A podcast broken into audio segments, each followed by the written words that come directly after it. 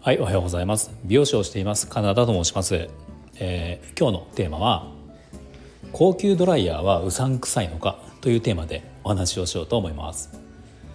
えー、このチャンネルではスマート経営をすることで一人サロンでも利益を最大化することができた僕が美容のこと経営のことその他いろんなことを毎朝7時にお話をしています、えー、今日はですねあの高級ドライヤーについてのお話をしようと思います、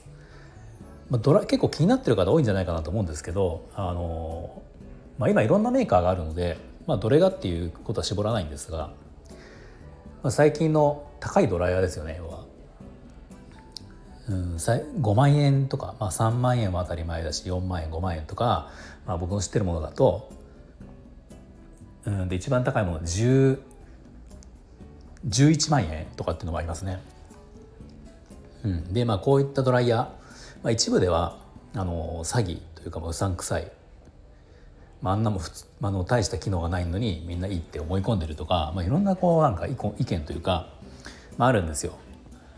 で、まあ、それ実際どうなのかっていう話を今日ね僕、まあ、美容師なのであの、まあ、プロとしてお話をしようかなと思います。あのこれ今日お話ししようと思ったちょっときっかけになったのが、まあ、この間ですねちょっと前に、えーと、と X の方で、まあ、ある人が、まあ、全然知らない人なんですけどなんかあのまあこれドライヤーじゃなかったんですけどあのまあ、高級ヘアアイロンをなんかばらしていたのがあったんですよ。要はあの分解して、まあ、そのアイロンってもう3万とか4万とかするやつなんだけどこのばらした状態で部品を見てこれはどこにお金がかかってるの？何が高いの？っていうねこう投稿してあって、まあ、ちょっと話題になっていたんですが、まあ、確かに見る限りその別に複雑なものはないんですよね。まあ、唯一昔からあるような安いドライヤーと違うのがあのなんていうんですかあの電子電子版というかちょっとね分かんないけどあの,、まあ、あのパソコンとかに入っているようなあるじゃないですかなんかこう回路というか。まあなんかそれが入っていて要はそのスイッチの部分がなんか昔ながらのガシガシっていうアナログ的なものじゃなくてあのちょっとこう電子制御というかボタンでピッピッピッみたいな感じのあの切り替え風量の切り替えとかできるようになっている部分があるので、まあ、ここにもしかしたら高いんじゃないかなみたいな。あの、まあ、投稿してた方っていうのは多分そのうさんくさいと思っているんでしょうね。なのか、まあ、確かめたかったのか、まあ、そういうふうに分解してどんなどんな作りなのかっていうことね、まあ、僕も確かに興味あったけど分解する勇気はないから僕はやったことなかったんですけどそれでそれに載っていてあの投稿してる人がいて。そうだからそれ見て、まあ、確かに別にその普通のドライヤーあ普通のヘアアイロンと何が違うのかなっていうのは正直僕も思ったんですよ。うん、で、まあ、まあドライヤーはそれそれはヘアアイロンなんだけどドライヤーも実際そうなのかなっていうのも正直あって分解したの見たことはないけど、まあ、確かに別にねあの、まあ、例えばまあ名前出しちゃったらだけど僕が使っているのがヘアビューロンとかねあのレプロナイザーっていうあのルミエリーナ社っていう、まあ、これ日本の会社なんですけど出している、まあ、知ってる人は知ってると思うけど、まあ、そこの一番今一番高いモデルっていうのは11万円するんですよねドライヤーが。うん、っていうのがあって僕がお店で使ってるやつでも7万円ぐらいするんですよ定価で買うと。っていうのをまあ僕使ってるんだけどその、まあ、ここのホームページなんか見ても実際ですねなんかあの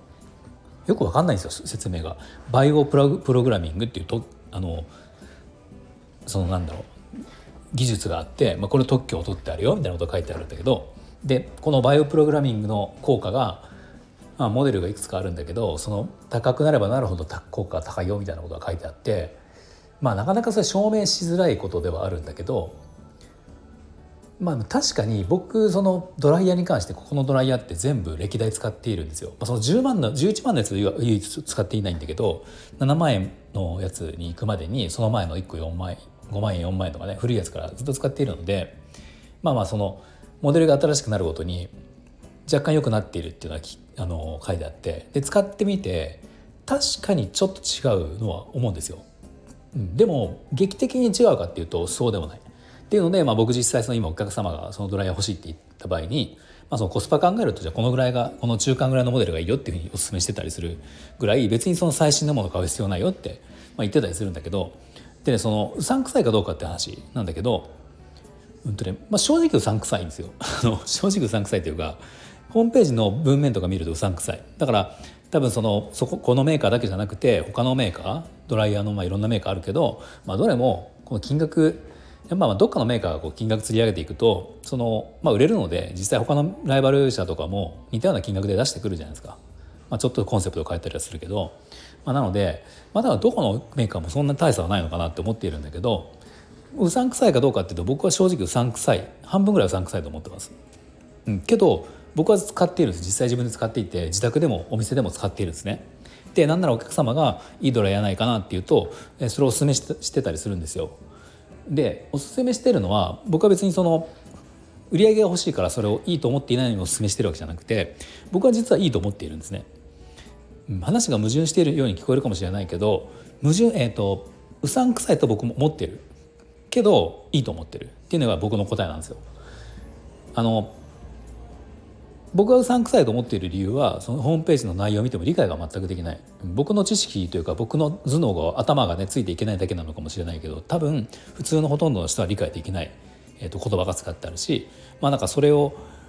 どうなんだろう頭のいい人が見たら理解できるのか頭のいい人が見ても全く意味がないことが書いてあるのかそれすらも僕らは分かんないんですよ。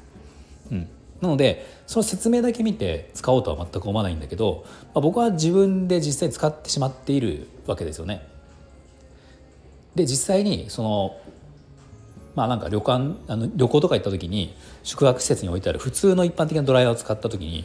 明らかに違うんですよ。この手触りも違うしなんか僕の髪は柔らかいのでちょっと張り腰が欲しいなと思っているんだけど僕そのレプロナイザーで乾かすと張り腰が出るんですよね。ふわっと立ち上がりがうまくできるんですよ。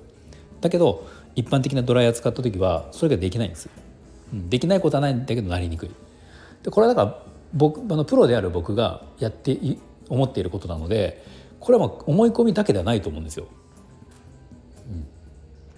うん、明らかに何らかの違いがある。でもしかしたらこの何らかの違いっていうのはもしかしたら大してお金のかからない部分で違いが出ているのかもしれないんですよね。うん、それも僕は分かんない。けど実際にそのドライヤーを使っていいかどうかっていうといいと思っている、うん、から僕は使ってるってこと。なのでうさんくさいといえばうさんくさいんだけどいいのか悪いのかって僕はいいと思うよって実際僕も使ってるよっていうことですね。でこれなんか、まあ、ちょっと思ったのがうんとまあなんでしょうね、まあ、効果としては、まあ、でも実際全く違いがないわけではないんですよ絶対に若干の違いはあるんですよ間違いなくさっきも言ったように。あるけどじゃあこの価格で安いドライヤーとかって1万円とかでも、まあ、1万円でも安くはないんだけどあのまあまあ買えるじゃないですかそこそこのやつが。で僕が今話しているようなものって 5, 5万円とか下手したら7万円10万円とかするわけなんだけどじゃあこの金額の差ほど違うのかっていうとなんかもうここはねもう分かんないんですよ結局。この金額を出さないと違いが出ないものなのか何か違うやり方で実は実はできるのかとかも全然分かんないですよもう。だけどまあまあそのお金が出せてっていう人は買えばいいと思うしあのお金を払うことで美容に対しての意識が上がるっていうのは僕はあるかなと思います。まあ、これなんかこの間実はちょっとある、まあ、セミナーをちょっとね受けたんですある人のセミナーを受けた時に、えっと、有料のセミナーと無料のセミナーがあるんだけど、まあ、その違いっていうものをねこう話をその講師の方がしてくれたんですよね。でこれがえーと、実際有料のものも無料のものも実は大して内容って違いがないものが多いしなんならその今セミナーでみんながこう喋るような内容っていうのはもうネットとか、まあ、チャット GPT もあったり AI もあるからなんか調べようと思ったら全然出てくる情報なんだよっていうその別に講師の人じゃなきゃ分かんないような情報ではなくてまあなんかあの普通に探せば出てくる情報。なんだけどそのこれを同じ内容をじゃ無料で聞くのか無料でインプットをするのか有料でお金を払ってインプットするのかでその後この受けた人が知識を得た人がどんな行動をするのかっていうのは全然違うんだよっていう話をまあされてたんですよ。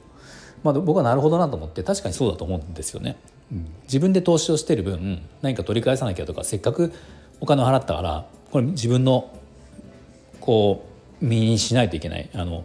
経過成果を出さなきゃいけ出さないともったいないなと思うけど無料で使無料でその得た情報っていうのは、まあ、無料だからまあまあいいやっていつか使えればいいかなってぐらいに思ってしまうことが多いだから結果的にその成果が出ないみたいなこと？っていう話がまああったんだけど、まあ、本当僕はすごく納得だったんですね。でこれさっきの美容の話に戻った時にこの美容のことで僕はこれ言えるのかなと思うんですよ。だから仮に、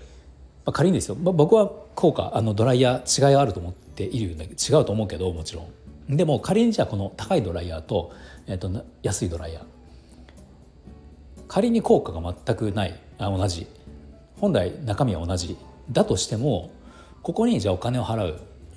うん美容っていう部分での投資をして、えー、とドライヤーにじゃあ何万円と投資してこのドライヤーにこんだけお金かけたんだから自分でもう髪きれいにしなきゃいけない。ちゃんと毎日乾かして髪のお手入れしなきゃいけない。しようかな。でドライヤーだけじゃもうちょっと物足りないからどうせだったらヘアケア商品も見直してちゃんと自分の髪をきれいにしていこうかなって思えるんだったら、まあ、その